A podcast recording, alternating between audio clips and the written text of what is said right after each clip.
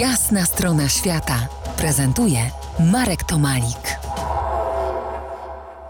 Dagmaro, kto na świecie jeździ z samochodami elektrycznymi? Troszkę już powiedziałaś wcześniej, ale pytam o to właśnie ciebie, artystkę z Chile, a nie właściciela salonu samochodowego w Europie. To ja może tak odpowiem, że to pewnie mniej więcej ta sama grupa, co może sobie pozwolić na jajka szczęśliwych kur albo dezodoranty właśnie super eco vega. Czyli mam takie wrażenie, jestem tego coraz bardziej pewna, że świetne samopoczucie to jest produkt luksusowy. To znaczy, żeby się naprawdę bardzo dobrze poczuć, patrząc się do lustra, że jest się takim zupełnie nieinwazyjnym w tym świecie, że się nie dokłada swojej cegiełki do destrukcji naszej planety, no to trzeba mieć na to dobre warunki ekonomiczne.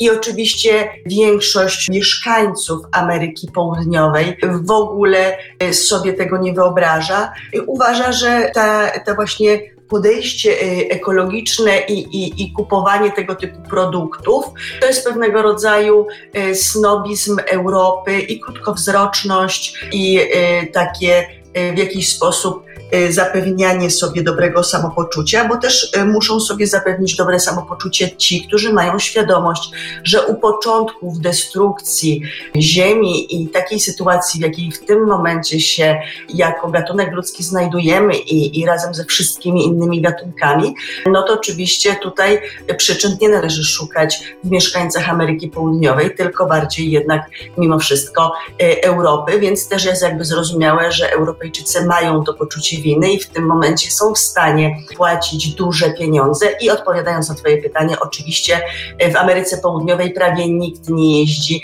Będąc lead z Ameryki Południowej, nikt nie jeździ samochodami elektrycznymi.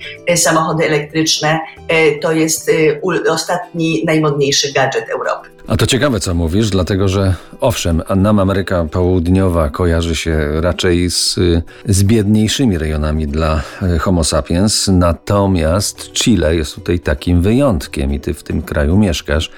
Chile jest krajem chyba najbogatszym wśród krajów Ameryki Południowej, porównywalnym, jeżeli chodzi o stopy życia z, z Europą. Jest to prawda, Chile udało się rozwiązać problem ekstremalnej biedy.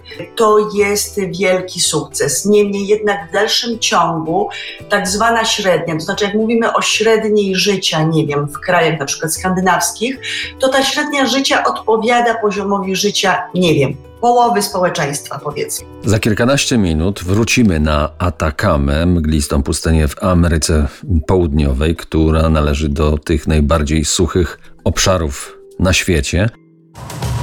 To jest Jasna strona świata w R M F Classic.